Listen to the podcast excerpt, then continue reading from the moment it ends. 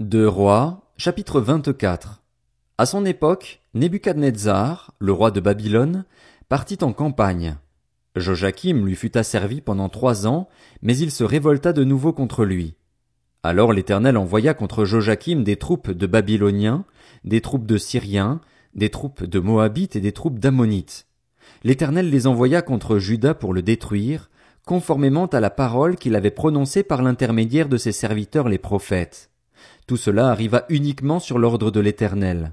Il voulait éloigner Juda de lui à cause de tous les péchés commis par Manassé et à cause du sang innocent que Manassé avait versé et dont il avait rempli Jérusalem.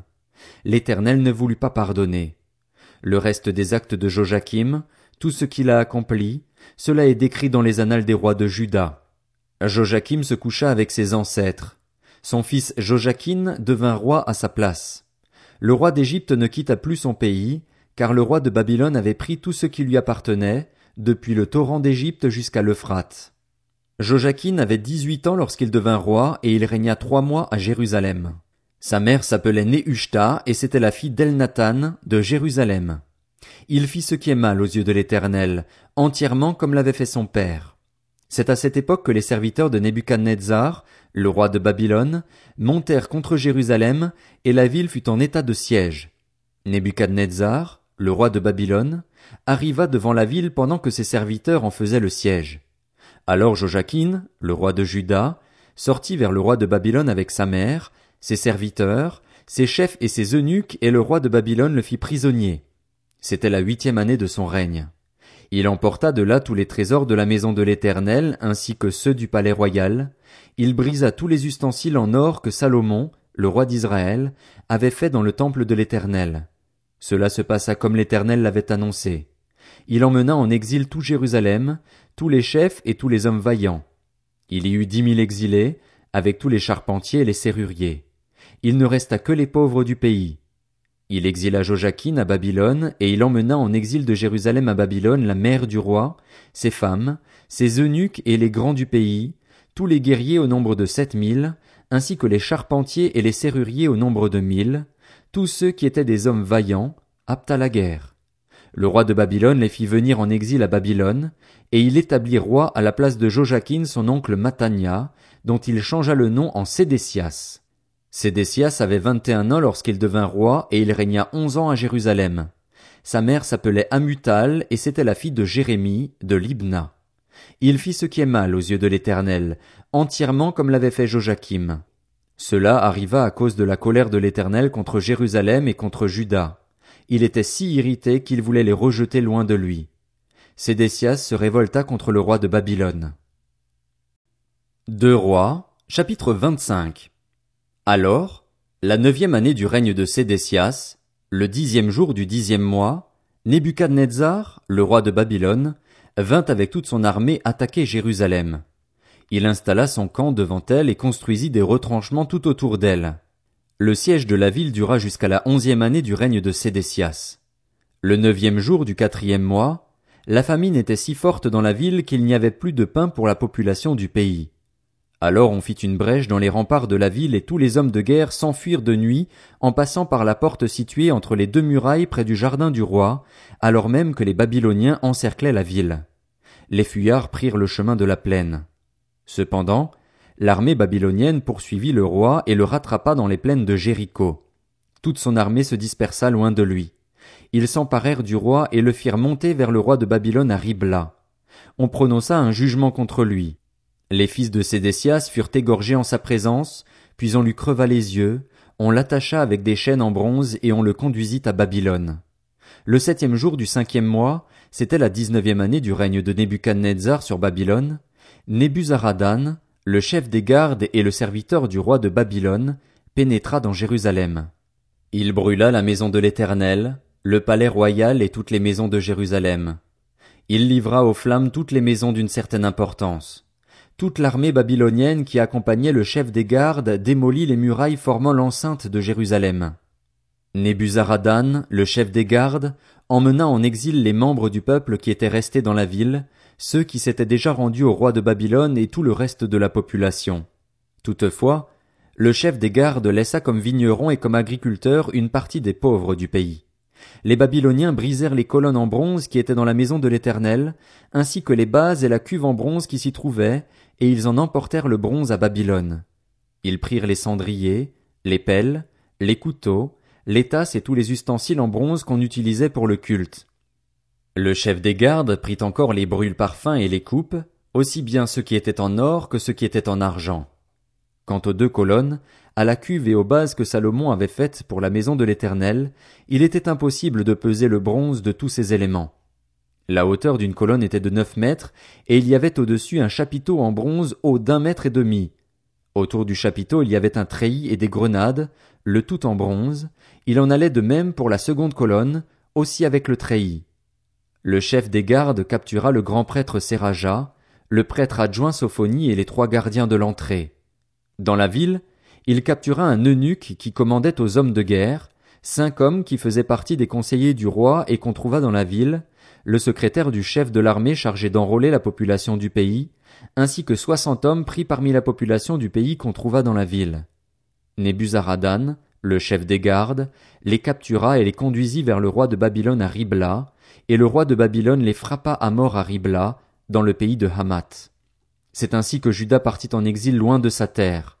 Nebuchadnezzar, le roi de Babylone, plaça le reste du peuple, ceux qu'il laissa dans le pays de Juda, sous l'autorité de Guédalia, le fils d'Achikam et le petit-fils de Shaphan. Lorsque tous les chefs des troupes et leurs hommes apprirent que le roi de Babylone avait établi Guédalia comme gouverneur, ils se rendirent vers Guédalia à Mitzpah. C'était Ismaël, le fils de Netanya, Joshanan, le fils de Karéar, Seraja, le fils de Tanumet, de Netopha, et Jaazania, le fils du Maacasien, ainsi que leurs hommes. Guédalia leur fit un serment, à eux et à leurs hommes, et il leur dit, N'ayez pas peur des serviteurs des Babyloniens. Installez-vous dans le pays, servez le roi de Babylone et tout se passera bien pour vous.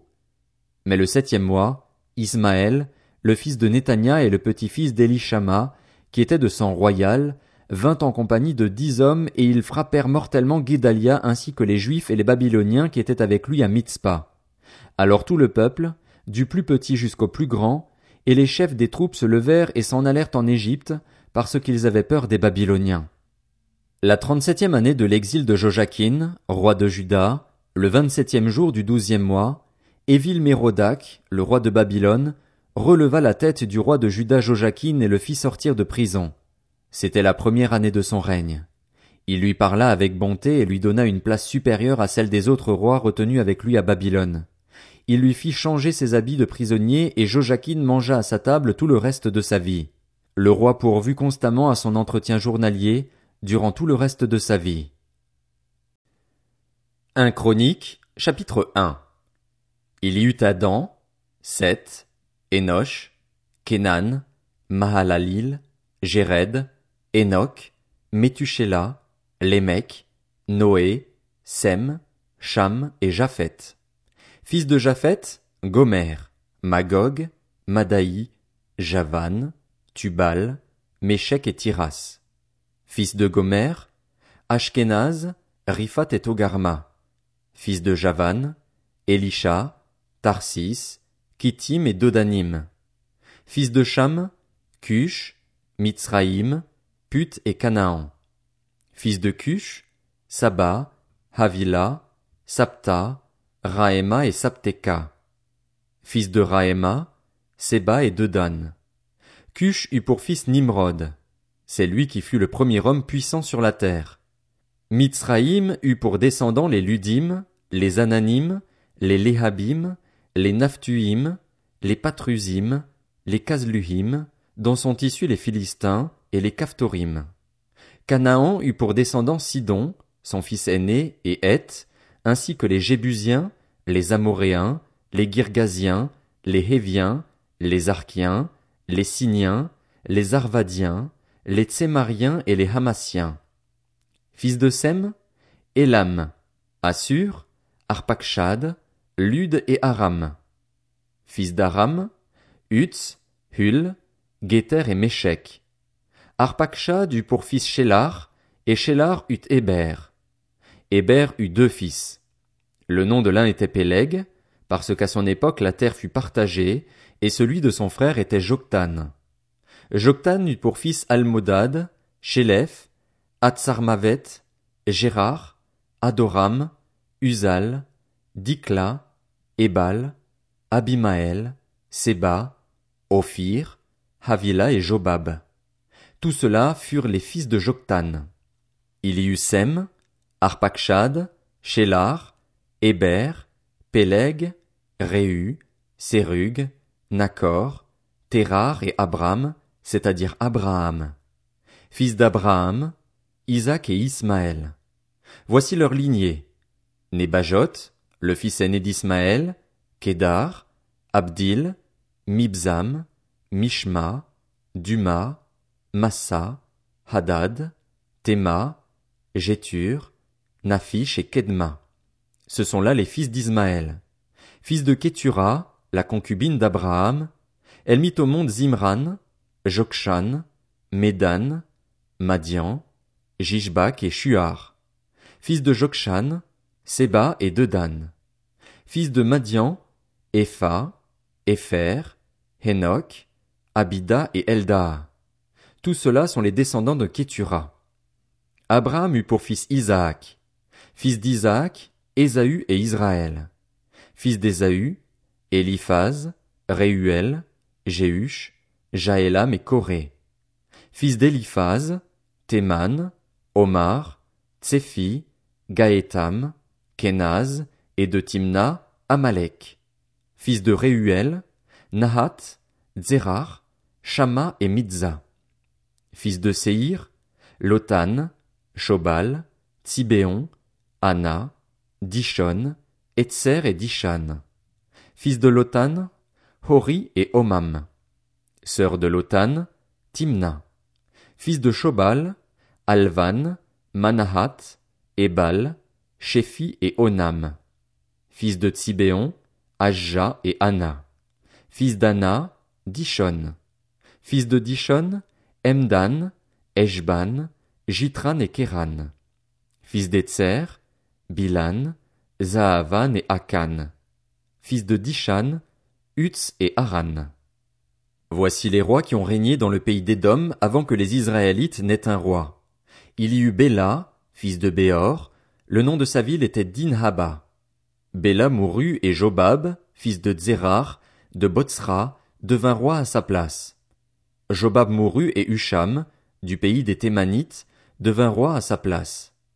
Husham mourut et Hadad, fils de Bédad, devint roi à sa place.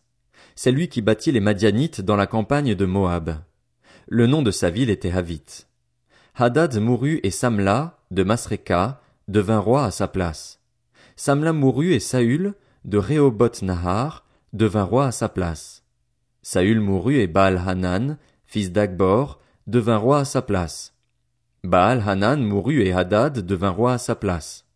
Le nom de sa ville était Paï, et sa femme s'appelait Mehétabil, elle était la fille de Matred et la petite fille de Mezahab. Hadad mourut. Les chefs d'Édom furent alors Timna, Alva, Jétet, Hoholibama, Ela, Pinon, Kenaz, Théman, Miptsar, Magdiel et Hiram. Voilà quels sont les chefs d'Édom.